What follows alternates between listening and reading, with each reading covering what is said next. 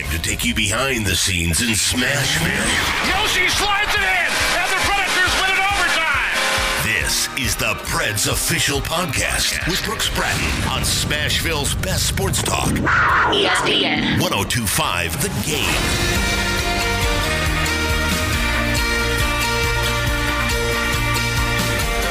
Boo! It's the Predators official podcast on ESPN 1025 The Game. Welcome to episode 149. Welcome back to the POP. Did I scare you? It's the Halloween show. And uh, someone who's not so scary, at least not to me. I don't know. People people are weird. They might think she's scary. I don't think she's scary. I think she's pretty great. Kara Hammer, she's back. I'm Brooks Bratton, by the way, NashvillePredators.com. Hammer, how are you? I'm great. How are you, Brooks? Oh, you know, hanging in there. A Couple days till Yeah. Halloween. You have your Halloween costume. I mean, are you are you ready? Are you a Halloween guy? I well, so I am to a point, and we had one listener actually ask us what we're going to be for Halloween. So we'll save that. We'll save the costume part to the end. But I do enjoy Halloween. I don't. Well, you might think this is kind of contradictory. I don't enjoy getting scared, but I do mm. enjoy other aspects of Halloween. I love the like honestly, I think my favorite thing to do, which I will do this year, is to like hand out candy to trick or treaters. I guess Yeah. that's that might be the old soul in me is that I just enjoy handing out candy to to trick or treaters. So I'll do some of that and uh the Great Pumpkin Charlie Brown, that is a must watch for me at this time of year. I do enjoy that. As much as I enjoy the clearance candy after Halloween. I was gonna say, are you the kind of person that buys it like as soon as it comes out in August and just eats it, or you're wait until we got deals and steals? No, I, I'm a deal person. I'll wait. I mean, it's like it's like that for most holidays with me. Okay, that's fair. That's fair. Mhm. Everybody loves a good deal. What What about your? uh How do you rank on the Halloween scale? Um, I guess I, I was. I think I was more into it when I was younger in college. I really enjoyed dressing up and going out. But as I've gotten older, I like seeing family photos of other people dressing up and going out, and I'm not Yeah. as into it. Yeah, okay, that's good to know. Well, I, I I think some people, and this may be an extreme situation, but I'll never forget when a few years ago when Peter Laviolette was here, he was asked by a reporter what he was doing for Halloween, and he was like, "I honestly didn't even know that today was Halloween," which he's he's really hyper focused. An NHL head coach is really hyper focused on what's going on. I at least know that it's happening. I'm not to that extreme, but uh, uh, I always appreciate like a good haunted house or decorated house. I don't want to go in the haunted house, but I think it looks cool from the outside. but Halloween is kind of a big deal for the NHL players. Like they do a Halloween Yeah. party every year, and we've seen great costumes. I saw on ESPN 125 the game, they were asking if Ryan Johansen was going to be able to top his Post Malone costume. And obviously, Brooks, we know we saw a few years ago Nick Bonino and his wife dressed up as regulars on Broadway and were getting autographs from Yes. his own teammates as they were entering the party. One of the better Halloween pranks I've seen in the NHL circuits. Yeah, and it, Halloween's a big deal in the NHL, and I think the guys are going to be able uh, to have some parties or some get-togethers and some costume contests amongst themselves. We've already seen some teams uh, have a little habit of Halloween party, so we'll see what the Preds come up with afternoon game on Saturday. Perhaps they'll be able to do something on Saturday night or on Halloween Sunday. Uh, no game then as well, so we will see. Uh, in the meantime, what the guys are able to come up with. There's some uh, they really get into it. There's some really good makeup jobs. It's really pretty impressive when they get going. But as of now, the Predators they're looking pretty good. They're looking a lot better than maybe they did at the start and I I don't know, I guess I shouldn't say a lot better because they feel like they weren't playing poorly. They just seem to be getting rewarded now. So they completed their first road trip. We're 6 games in. They've won two straight. How are they getting rewarded for that play? I mentioned that in just a moment. Connor Ingram's first win as well. I'll look back at his journey to get to this point and a really fascinating interview coming up with Predator strength and conditioning coach David Good, one of the people behind the scenes who you may not see all that often out uh, front facing, but he plays quite a large role in, in keeping Predators players in tip top shape. So we will talk to him coming up later on in the program, and of course your Twitter questions. But as we mentioned, two straight for the Preds, a five two victory in Minnesota on Sunday, and then a three one win over San Jose on Tuesday night. Some of the highlights five power play goals in their last three games, 12 goals in their last three games overall. And Kara, 12 players now have at least three points on the season. What do you think? I, I mean, again, I think this is something that the Predators felt like they were playing well enough to win some of those earlier games that they weren't succeeding in. And now they're finally starting to find a way, whether it's scoring five goals in Minnesota or squeaking out kind of a tighter game against San Jose. They found a way to do it twice in a row here. I think you I think you said it just right. I don't think they were playing poorly. I think the only game where I thought they played poorly was the very first game of the season against Seattle. I think if they would have played Seattle the second game of the season, I think it would have been a victory for the Preds. I think it was just kind of those like first game jitters, trying to figure out the systems, new guys are playing and then out of the lineup. But I mean, looking at those first few games, Brooks, I think I think they had a chance against Carolina. I think they could have won that game. I think that they had an awesome game against Winnipeg. I think maybe, you know, one or two things switch in that game. It could have gone either way. Nick Cousins played lights out against the Jets. Mm-hmm. Um, but when we saw victories, it, you know, it's become mostly because of the power play. I mean, the, the, the top lines are producing, all lines are producing. We're getting scoring from Roman Josi, who has three goals already but you have to love the man advantage. I mean, we have a power play, Brooks. Top three as of this recording. Can you believe it? Yeah, as we record this on uh, Thursday afternoon, October the 28th, the Predators have a top three power play in the National Hockey League 31.8%. They're seven for 22 with the man advantage. And it's been a hot topic over the last few days. John Hynes, head coach, says the attention to detail that the guys are playing with is a big difference right now. Uh, mm-hmm. the Predators, they, he's John Hynes is like, we've got a lot of talented players, skilled players out there, but a lot of it is the detail, the execution, the speed with which they're playing on the power play, the the puck decisions. Guys know where each other is going to go. They know what they're going to do before they get the puck. And I think in in recent seasons we've seen a lot of the same things, the same looks. Pass it around a few times, it doesn't work, and then it's out of the zone. Whereas I don't think a lot of teams, and I think especially in Minnesota, we saw it. The Predators scored two power play goals in the first six, seven minutes of the game on Sunday in Minnesota. And then all of a sudden, Minnesota's penalty killers were like, "Uh oh, we we got to get a lot more aggressive than we were." But the damage yeah. had already been done by that point. And and it's speaking of penalty killers, how great have our penalty killers been, especially in the instances where we've had five on threes. And I just can see in my mind Alex Carrier, Matthias Ekholm, and I think sometimes that third guy is either Granlund or Sissons out there, and those guys are just working so hard killing penalties. Mm-hmm. And I and I think that brings so much momentum to the game when those guys kill off those five on threes or even if it's five on four, they I feel like they're able to use that and transition it back and help pick up two points. Agreed, especially against San Jose. Special teams were big. They got that power play goal early on, and then the penalty kill didn't allow San Jose to really get into it. They got a goal midway through the third period the Sharks did, but that was at even strength, and it was a lucky play. Honestly, it was it was a nice play, uh, but a bounce that went uh, to Timo Meier. He bats it out of midair to beat Juuse Saros, but that's all they're able to get on the night. So yeah, it's it's early, and uh, you know as we always do, you you take things into consideration, and um, you, you, take a just perspective on on things and and what we're analyzing we're six games in right? So there this is a very small sample size still but it's important at this point of the season again to keep everything in perspective but this is exactly the kind of team the predators wanted to be. Tough difficult to play against that hardworking identity and in theory that should keep them competitive i mean how much are you watching some of those hits out there and you're thinking wow like they're so physical i mean like i don't know about you brooks but i love watching tanner jeannot and yakov trenin sometimes just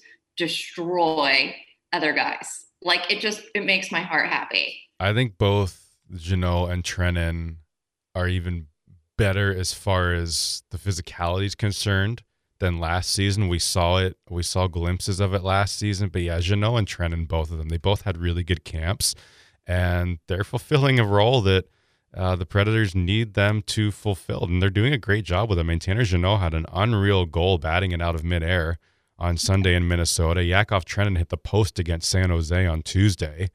So it's not like there's, you know, they're not one dimensional, that's for sure. And and they're getting their opportunities and getting chances. And I think you're seeing that throughout the lineup uh, yeah. recently. So again, the the Preds are they're they're three and four, right? So in, in the early going, I said six games earlier. It's actually seven.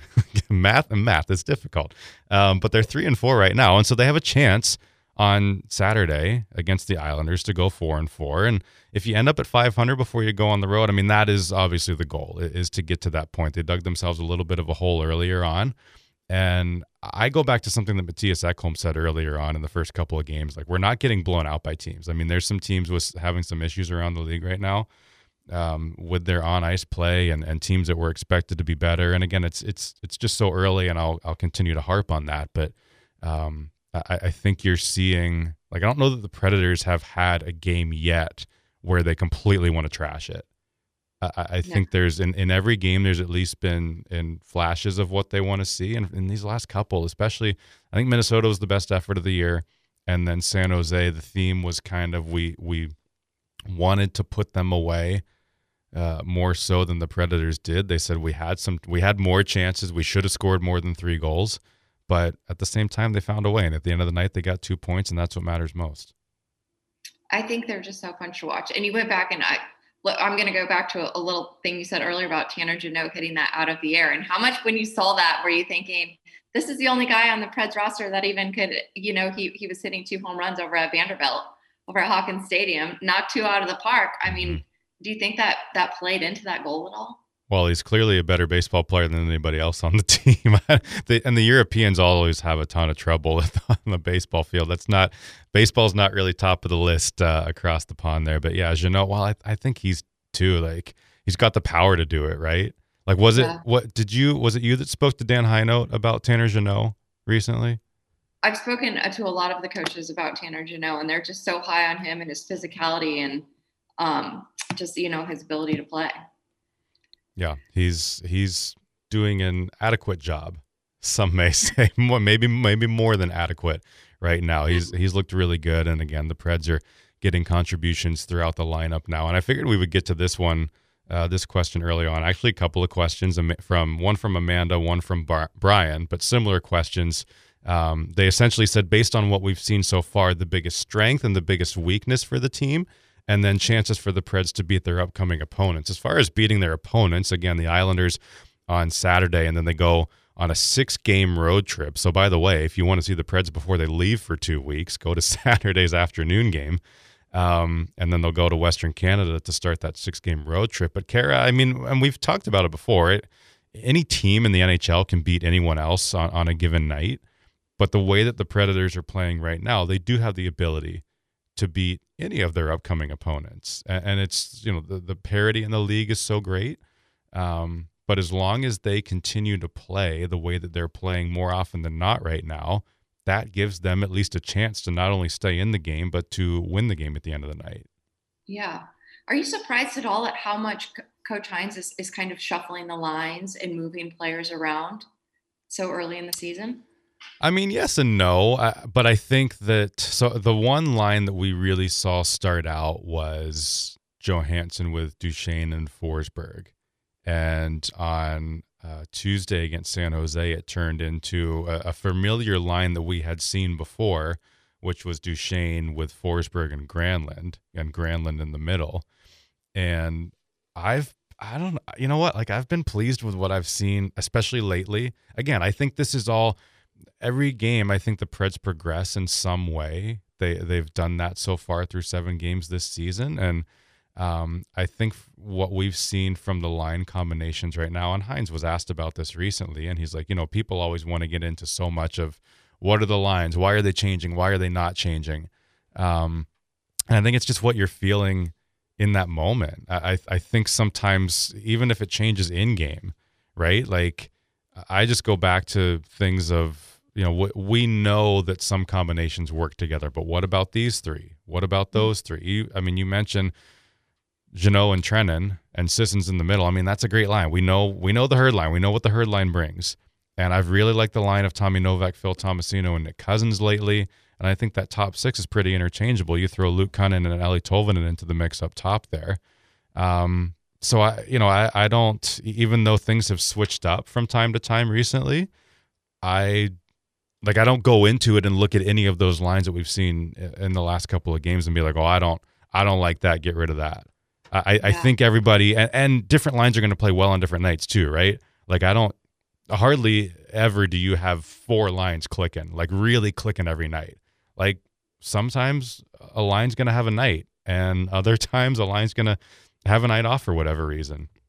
But I, I think as you're get as long as you're getting those contributions throughout the lineup, as long as somebody is stepping up and you're generating chances, no matter yeah. what the trio is, and I, I think that's what we've seen from the Preds so far is again, guys are getting chances no matter who they're playing with, and, and that's a very good sign.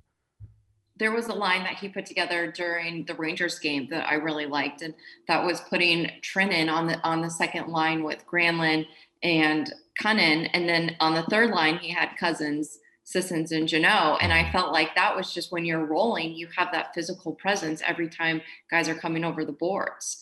And I thought that I, I, was I was a little bit surprised at first when he was breaking up the herd line, but then it seemed to work. And it makes you wonder, Brooks, what's going to happen when that Mathieu Olivier returns back into the lineup, and then we bring another tough guy, physical body, you know, able to play and plays really well in that herd line as well. Sure. And you've got to think, I mean, a guy like Mathieu Olivier, he's in Milwaukee right now, but he's going to, people are going to get hurt at some point, right? You're going to see guys like that come back into the lineup. So, um, yeah, it's all about continuing to try to find that chemistry. And I think so far the Preds have had that. Again, it's not, you're not going to see the same lineup potentially every night.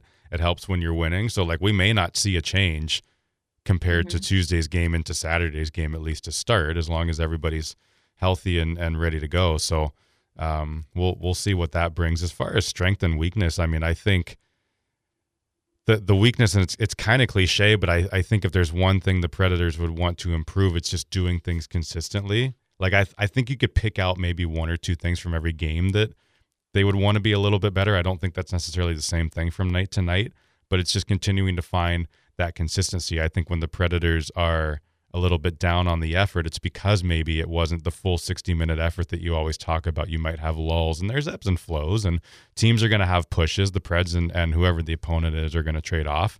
But I think if there's one thing they would like to improve, at least in the early going, it's just continuing to do that consistently. Um, and I think the strength, you you know, the power plays on fire, and they're continuing to generate chances, and and for the most part, have been pretty darn good in their own defensive end as well. Yeah, I think I think for me personally, one of the weaknesses, and I, I think it's growing, and I, I think we'll, we'll get it figured out, but is the the bottom two defense pairing. I feel like before we kind of always had a, had a steady group. Maybe if you had a Yannick Weber, a Dan Hamhuis, just two like really reliable guys. But I feel like you know some players are still tr- trying to figure out their role, coming back. We know that Boro was hurt a lot last year, and maybe just getting back up to speed of the game right now. So I think for me, if there was one weakness, that would be it. But you look at the top four, obviously they're playing well. Dante Fabbro has been one of the biggest strengths on the defense so mm-hmm. far. And he, I, you have to give so much credit to Dante Brooks. We've talked about it before on the podcast, but the work he put in over the off season, and I heard him the other night on the radio talking about it again about hiring a nutrition coach, a sleep coach, getting a skating coach, like doing all the right things yeah. to come back to have the season he's having so far. Fabs has been really good. He's been one of the bright spots, one of many bright spots for the Preds so far. Again, a three and four record as we record this. You'd like to be a little bit better, but they'll try to get to 500 on Saturday, and then away we go on the road. And uh, anything can happen when you're in Western Canada, so we'll see how that goes for the Preds. But coming up, we'll talk to a man who makes sure the Predators can compete with just about any team in the NHL, at least as far as a uh, strength and conditioning is concerned. He is strength and conditioning coach for the Predators, David Good. We'll talk to him next on the Preds official podcast right here on ESPN 1025 The Game.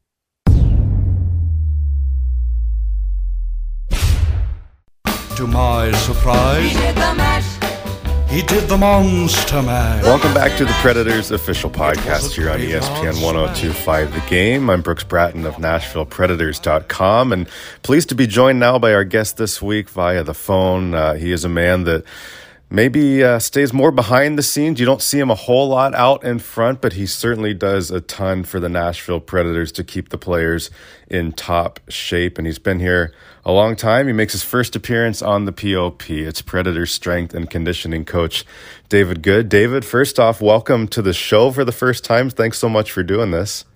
Yeah, excited. This will be uh, certainly a new experience for me. So thanks for having me. Absolutely, no problem. And uh, I uh, said strength and conditioning coach. That is your title, and I think most people could probably surmise at least a rough idea of what that entails. But how would you describe your role with the Predators? Uh, responsible for all off-season and in-season aspects of off-ice strength and conditioning uh, nutrition, we have a nutritionist, Marietta Parrish, that is fantastic. Uh, she takes care of the larger scope of things, but I am the day to day nutrition police, I guess you could call it. um, and then, uh, you know, just coordinating the nutritional aspects with Brandon Walker on the road as far as meals at the hotels and things like that. So anything weight room related, conditioning related, and nutrition related kind of falls under my umbrella. Gotcha. It, it's certainly a unique job. So take me back to when you were growing up. When when did this become something not only that you were interested in, but when did you realize that you wanted to pursue this as a career path? I actually went to a small school in Massachusetts, D three, to play initially, and got hurt. So uh, I happened to be working uh, at a bar with a buddy that was working for the strength conditioning department, and he said, "Hey, do you want to come help us out as student assistant?" yeah, it sounds great. Obviously, growing up trying to be athletic, playing a bunch of sports, and you know, at a certain point, you start training when you're a kid too. So I loved the gym. I was a gym rat. Tried to train as much as I possibly could. So it seemed like a pretty natural fit, and mm-hmm. it was just kind of the right place at the right time to make that transition. So, um, you know, ultimately looking back at it, I'm I'm really happy that um, I kind of was forced to make that decision, I guess. But uh, certainly, I'm, I'm, more at home in the gym training guys than in the training room taking care of injuries. So I'm, I'm happy it worked out the way it did. I, I think that, it, and I kind of feel this way too, just being around the rink uh, a lot as much as we are, and, and traveling and whatnot. I, I, it's it's kind of funny to think of like what would it be like to have a nine to five and, and just sit at a desk all day. Do you kind of feel like that? I mean, it's such a unique environment that we're in as well. Is this kind of it just feels right to you, I suppose, in your passion? Yeah, I think an office job would drive crazy. the the travel schedule and the work schedule certainly demand a lot of it, mm-hmm. but something you get used to, and it's something you really um, some slower times during the summers, and you know when some some of the nine to fivers are at the office, we're fortunate enough to have a day off where we can enjoy some nice weather and you know crowds that aren't out at the stores and things like that. so there's certainly some benefits to the odd schedule, but it uh, it's something you really become accustomed to and like I said, you really end up enjoying it after a while. It's long hours, but after you get through those days, we got such a tight knit staff here that it's kind of just a good sense of accomplishment when, as a group, you can battle through those days and a, a grueling travel schedule, and then you come out the other end and you look at each other and like, you know what, that was as difficult as that was. It was really kind of a cool experience. Mm-hmm. You've been in Nashville since 2004 already. It's been almost we're, we're coming up on 20 years, I suppose. But what what do you remember about that time when you first got here, and and how things changed since then? I, I imagine that maybe things are a little bit different uh, as far as they were 15, 20 years ago for you. Yeah, it's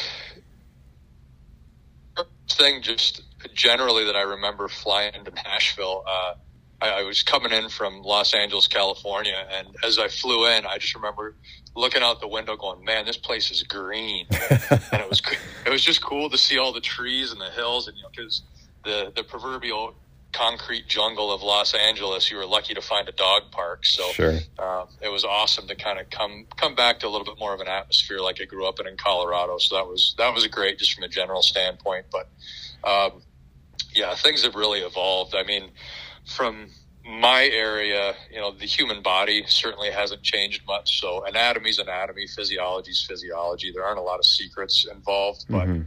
the way I try to evolve our program to stick with the fundamentals that I believe in and know that work, but still try to make changes, not necessarily every year, but you try to find new techniques, new implements, new devices uh, that can help evolve your programs to get better. Because if, you know, if you're not continually trying to educate yourself and make your program better, then you're just being static and you're not going to improve yourself as a coach or the team. So um, we're always looking for new stuff. Really, the two areas that have changed most significantly uh, are the nutrition and what we are really just kind of breaking the seal on now is the biometric uh, data accumulation for some of these players. So, um, nutritionally, like you said, when when I started, we really didn't have any sort of significant nutrition program. We had a couple meals here and there, a couple supplements we were using,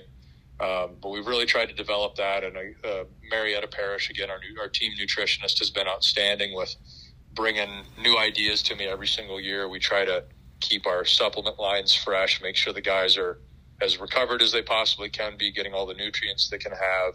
Um, hydration is a big thing for us. We do a lot of hydration protocol stuff. So um, the the nutritional aspects of it, and as far as the food that we provide for our players now, has grown tremendously.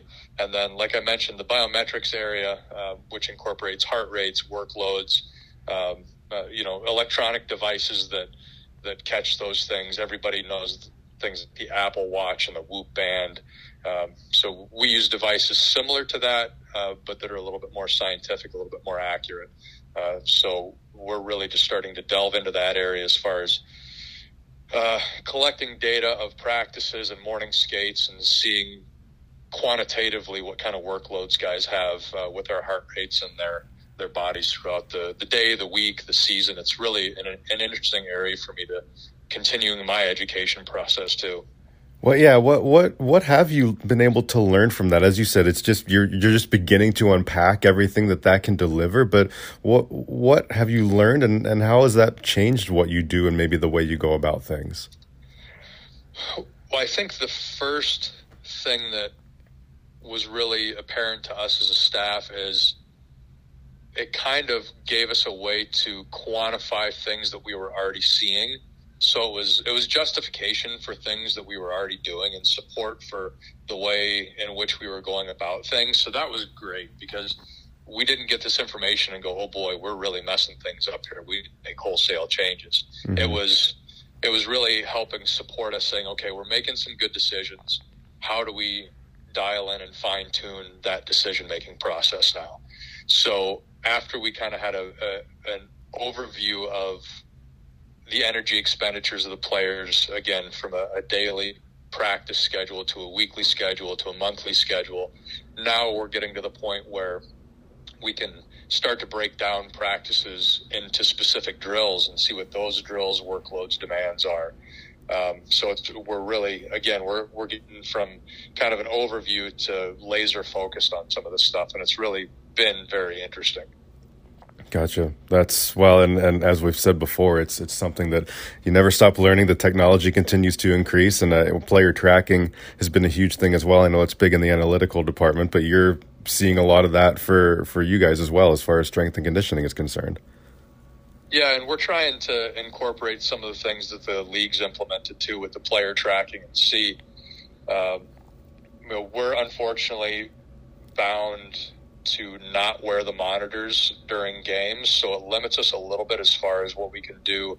Uh, we ha- we just have to make estimations for games, but mm-hmm. the league does collect some data that allows us to make some estimations a little bit more accurately. So incorporating their data from a game with the stuff that we have for practices and morning skates gives us a, a better, again, overview of what our larger school looks like. Predators strength and conditioning coach David Good is our guest here on the Preds official podcast on ESPN 1025 The Game. And I think one of the things that most of us uh, appreciate in professional sports is no two days are exactly the same. And I know that that's every day is a little bit different, but is there a quote unquote normal day for you or, or more of a uh, routine perhaps on the day to day basis? And, and what might that look like? I think our probably most normal schedule is a game day, Mhm. um, and particularly on the road. I think because your your schedule dictated on on the end of it by usually a flight to a different city, so your schedule is a little bit more uh, clearly defined. I think on a road game day, but uh, just run through it quickly. We'll we'll get up as a staff pretty early in the morning and have a staff breakfast before uh, before the players get down there, and we try to get over to the rink a few hours before they do, just to make sure everything's set up. Um, we'll get the players ready and prepared for the morning skate. Make sure they have everything they need to get warmed up and prepare for the game, and then when they take off back to the hotel, we usually kind of button things up and straighten things out so that when they return in the afternoons, we're not scrambling around. But we'll take care of that late morning. We usually go to a staff lunch somewhere. We'll bring lunch into the rink. Uh, try to have a few minutes to ourselves, whether that means getting a quick workout in or taking a quick nap, just recharging before the players get back around three or four. and then from three or four o'clock on, it's it's just constant moving around, making sure the guys are ready for the game. And then, kind of the unique situation for me is when the game is going on, I will train our healthy scratches. So the the two or three guys that don't play that night will work out during the first period of the game, make sure that they are physically prepared to uh, perform optimally for the next night or the next couple days, uh, making sure they get their workload in too. And then once the game's over, we take care of some recovery and nutrition things, and we pack up and we're on the plane to the next city. So um, you get to the next city, you unpack, and you start your day all over again. You mentioned uh, the nutrition aspect a moment ago as well, and uh, as you said, it's it's huge now, maybe more so even even than when you started. I mean, how important is that? I've heard it said that you know what what you do in the kitchen is maybe just as important as what you do in the gym or on the ice. How how much stock do you take into something like that? Very much. Um, and I think a lot of that, it's not necessarily what we do for the guys at the rink and what we provide them, but I think the larger part of it is educating them on what they can do themselves because we obviously have limited exposure to them throughout a day. On a practice day, it's maybe two to four hours. So ultimately, their recovery really depends on how professional they are away from the rink. Mhm. And again, that comes back to education. So the easiest thing for them to really control is their hydration, and that's why we place such a big emphasis on that. Um, if, if not to throw too many numbers out or too much exercise physiology, but if a guy loses three percent of his body weight through sweat, his performance can decrease thirty percent. Wow. So you can see that's really a small number of sweat loss and be a dramatic decrease in performance. So, uh, and also, again, the easiest thing to control. Everybody can have a bottle of water, drinking it, making sure they're hydrated. So that's that's a pardon the pun, a very watered down version of how we can do things for that. But then just eating right, making the right decisions away from the rink. If they're out at a at a restaurant or taking their family out that night for supper, you know, the good decisions to make there. So the the nutrition and hydration for recovery is paramount. What about the the psychological side of it and, and just finding a way to keep guys motivated through 82 games? I mean, you know, it's it's a long season, it's a grind and and sometimes it's maybe you're in the middle of February and it's it's maybe a little bit difficult to get motivated, but what what kind of aspects do you bring into that side of things to to keep guys going and, and keep them focused on what they need to do? I just sit there and yell at everybody. no, it's uh, we were required to take sports psychology classes for our education, so I do have some exposure to it. But uh, the, the biggest thing you learn, especially at the professional level, is that each guy has to be handled differently. And some guys can handle the yelling. And if here we have such a good group of guys, it's always in good fun. Uh, you know, there's there's never really any confrontation or animosity. So if there's any kind of loud noises coming from the weight room, it's always just a dry sense of humor back and forth with the players. But some guys can take that, you know, other guys can't. Some guys really need to just kind of be led through a process step by step uh, and shown a little bit more directly. So that's a fun part of the job for me is learning these guys, developing good professional relationships with them, and then knowing what makes each guy tick. So, uh, you know, I'm fortunate to have a lot of contact with each player every day, and the gym is usually the first place they end up. So it's you kind of get a read on them early in the morning if they've gotten good sleep, if they're a little bit tired. So it's a fun part of the process. Just a couple more for you. Are there uh, some guys from over the years that have impressed you most in your time here? Maybe some guys who've been the, the best performers in the gym, or just kind of eat that sort of thing up. Oh yeah, yeah, absolutely. There's always, uh, you know, there's a guy on every team that we hand out the overall fitness award to. Uh, this year happens to be Tanner Jeannot. The guy's an absolute machine. Uh, I think that certainly shows on the ice too, with the way he plays so physically and fast. It's uh, it's a fun thing to see how the off ice training translates over to on ice performance. That's obviously what we do. There's uh, yeah, there there've been quite a few guys that have been outstanding to work with. And then I think lastly, I mean, it's we we all get something different out of what we do and, and working for this team and this organization. But what, what is the best part of what you do? What's the most gratifying part uh, of your job at the end of the day? I mean, we all do this to win. And I think that sense of accomplishment, sense of accomplishment when you win a big hockey game and the team plays well and you see how that boosts everybody up. And it's just kind of, you know, you can you can look at each other and just go, all right, you know, what we did today, we achieved our goals. And um, from a, a, bigger picture, uh, you go back to the 2017 Cup run, you know, we're we're so focused on it and in the middle of it, I think we kind of lose sight, kind of lose sight of it sometimes. And I would go out and run errands and I go into Whole Foods and, you know, eight out of 10 people are wearing Pred stuff mm-hmm. and seeing the banners and seeing the support from the city. I think that's really the coolest thing is just kind of the effect we have on everybody's lives.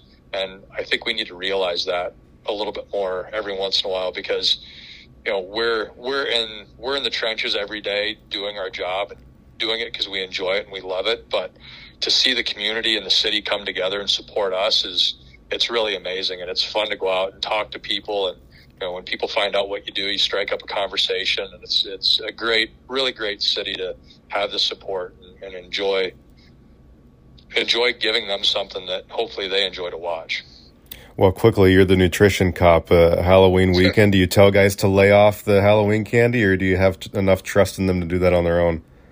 Uh, I certainly have trust on them. There are some friendly reminders given every once in a while, but uh, you know, it's if you sneak a Tootsie Roll or a Reese's Peanut Butter Cup here and there, uh, it's not the worst thing in the world as long as you have your stuff dialed in 99% of the time. Our thanks to David Good for enlightening us on not only what things are like off the ice, but how much Halloween candy the guys are actually allowed to consume. Up next, Connor Ingram's journey to his first NHL appearance and victory. This is the Predators official podcast on ESPN 1025 The Game.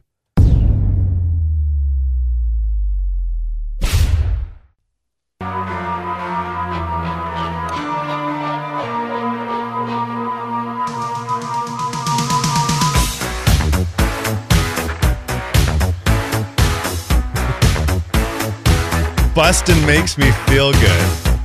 At least Ray Parker Jr., that's what he's all about.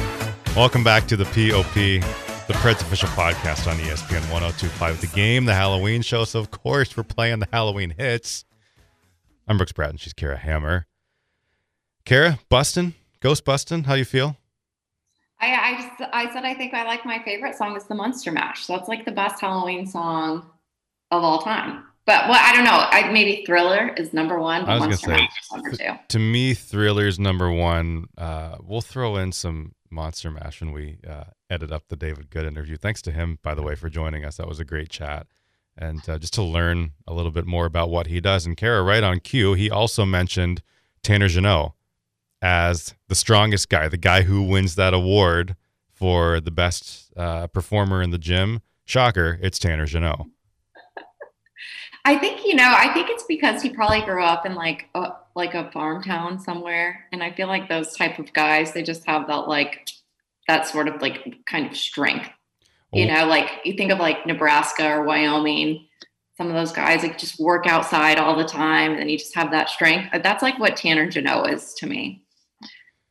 Well, when you're from Oxbow, Saskatchewan, I feel like you're not allowed to be weak. You have to you have to be a strong person. So, uh, well done, Tanner Jeannot, by the way. Another guy who a Saskatchewan native in his own right as well. But this is a really cool story. So Connor Ingram, we mentioned at the top, and I'm sure you've seen it by now. He of course made his NHL debut on uh, Sunday in Minnesota. Also his first NHL win. And that's great in its own right. But his story with where he was nine months ago, it was nine months ago when he entered the NHL, NHLPA Player Assistance Program and uh, he he needed some help, and he was able to get that help, and and just the progress that he's made to get back to this point. And he tweeted after the game.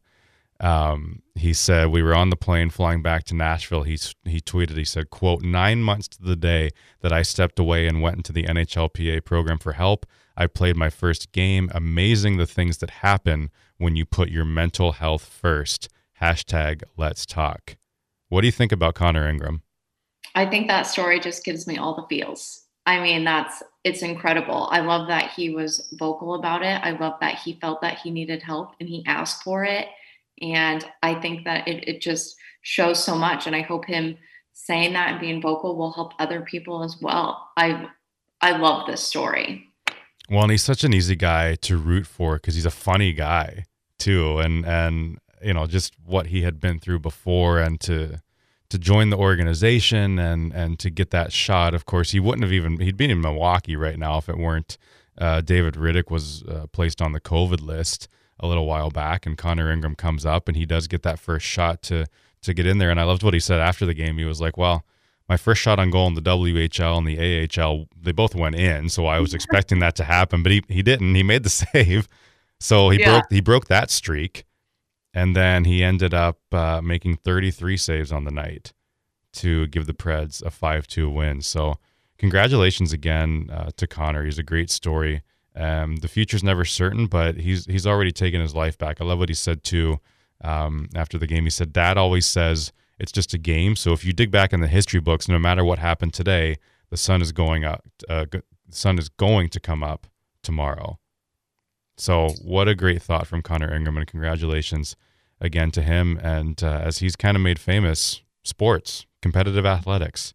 That's why we're all here. I saw that. I saw that he he said that coming out of the tunnel, and then you know coming out again. I saw that you guys were recording him, and he said, "No, no, not this time." Yes, yep. He's like, "Nope." He was uh, the day after that happened. It was Nashville's first win on home ice, and he's coming off and uh, high fiving everyone. And if if anybody didn't see it, he's you know, the guys are walking through, and we like to get Matthias back home doing the ole, ole, ole coming through, and Matt Benning gives a little woo on the camera. And then here comes Connor Ingram. He goes, Sports, competitive athletics. And, you know, just only a goalie would say that. Only he's a goalie a would guy. say that. He's, yeah, he's a funny guy. He's a funny guy. And so what you're referring to is we did it again on Tuesday trying to get him come through, and he's like, nope, nope, not doing it. So maybe we'll we'll, we'll get him eventually. But uh, one more congratulations to Connor on what he's been able to do in the last nine months, and we look forward to continued success from him. And we'll be back in just a moment to finish things up on the POP. We'll answer some Twitter questions from the week. That's next, right here on ESPN 1025 The Game.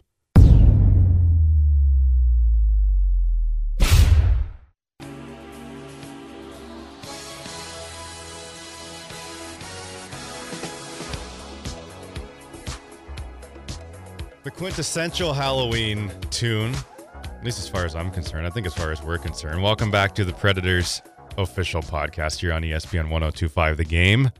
I'm Brooks. She's Kara. As we finish up episode 149 of the program, you got to play a little thriller this time of year, right?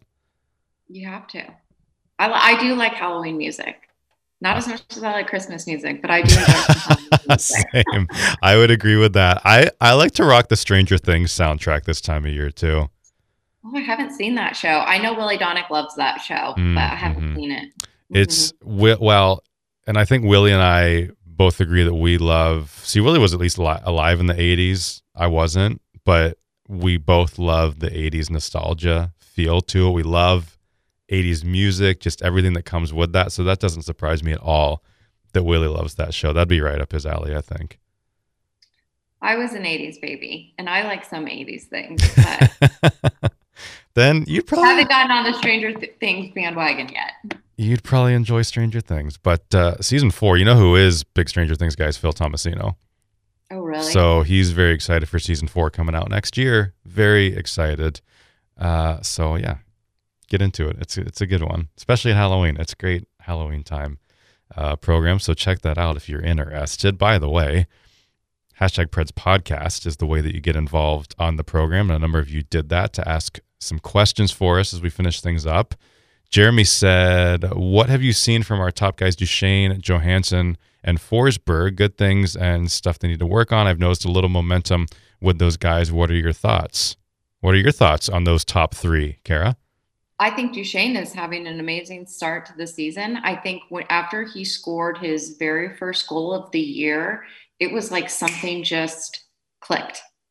And he has been playing lights out since he scored that goal. So I don't know if it was getting the monkey off his back, you know, starting scoring, adding a little bit of confidence. But I feel like Matt Duchene was challenged by Coach Hynes, and I think he stepped up to the plate. And I think the same for Ryan Johansen, too. And I think Ryan Johansen's probably had one of, if not the best start, uh, at least in his time with the Predators to a season. He's got six points in seven games already, uh, a couple of goals in Minnesota on Sunday. So, yeah, I think the three of them have looked good. I think Filip Forsberg would probably prefer to maybe have a little bit more, at least on the score sheet, but it's not like he hasn't scored goals yet.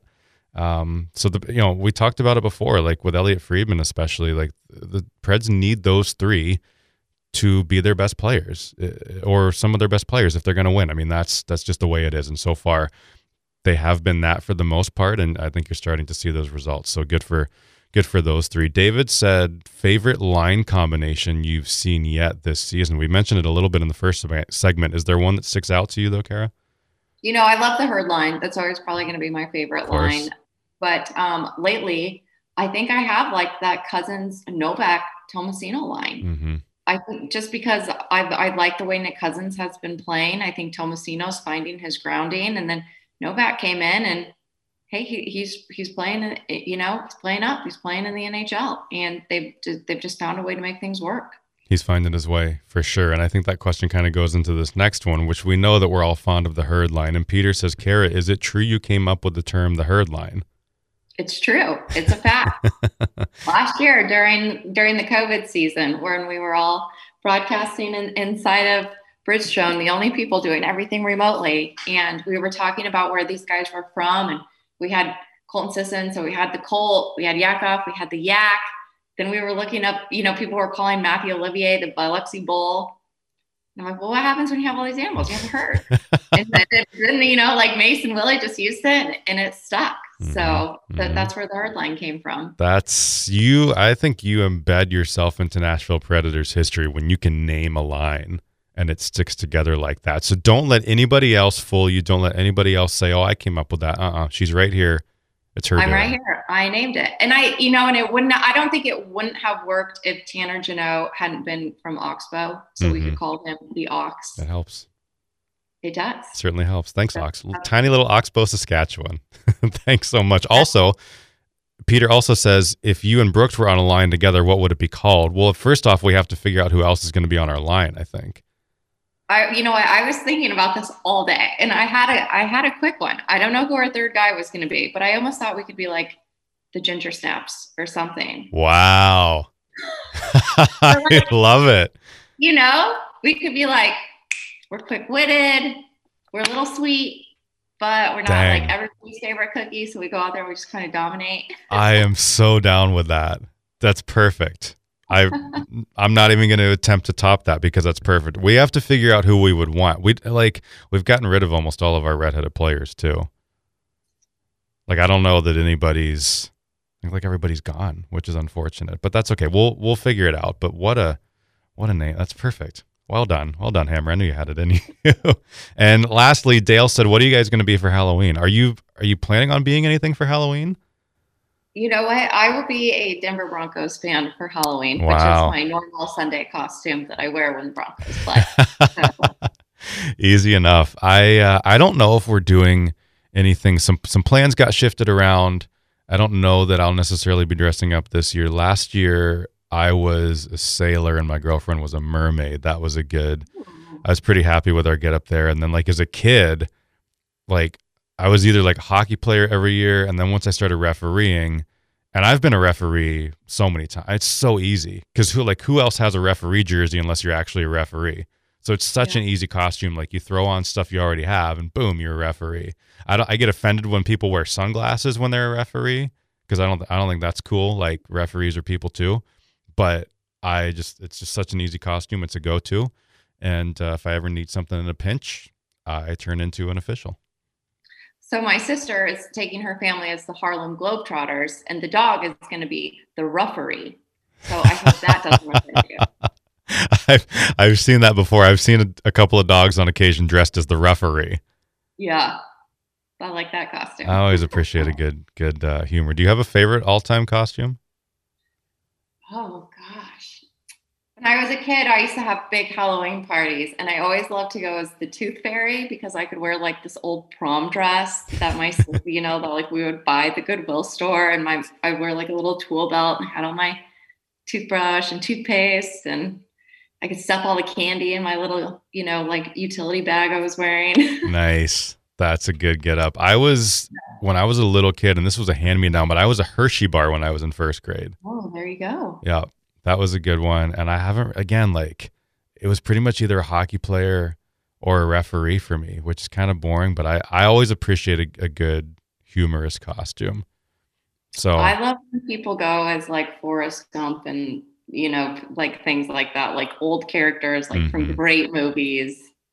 I always appreciate a good office costume, a good Saturday Night Live costume. Yeah, there's there's lots of options. So we'll see. I'm wearing a hat with with pumpkin pie on it right now, so maybe that's good enough for this year.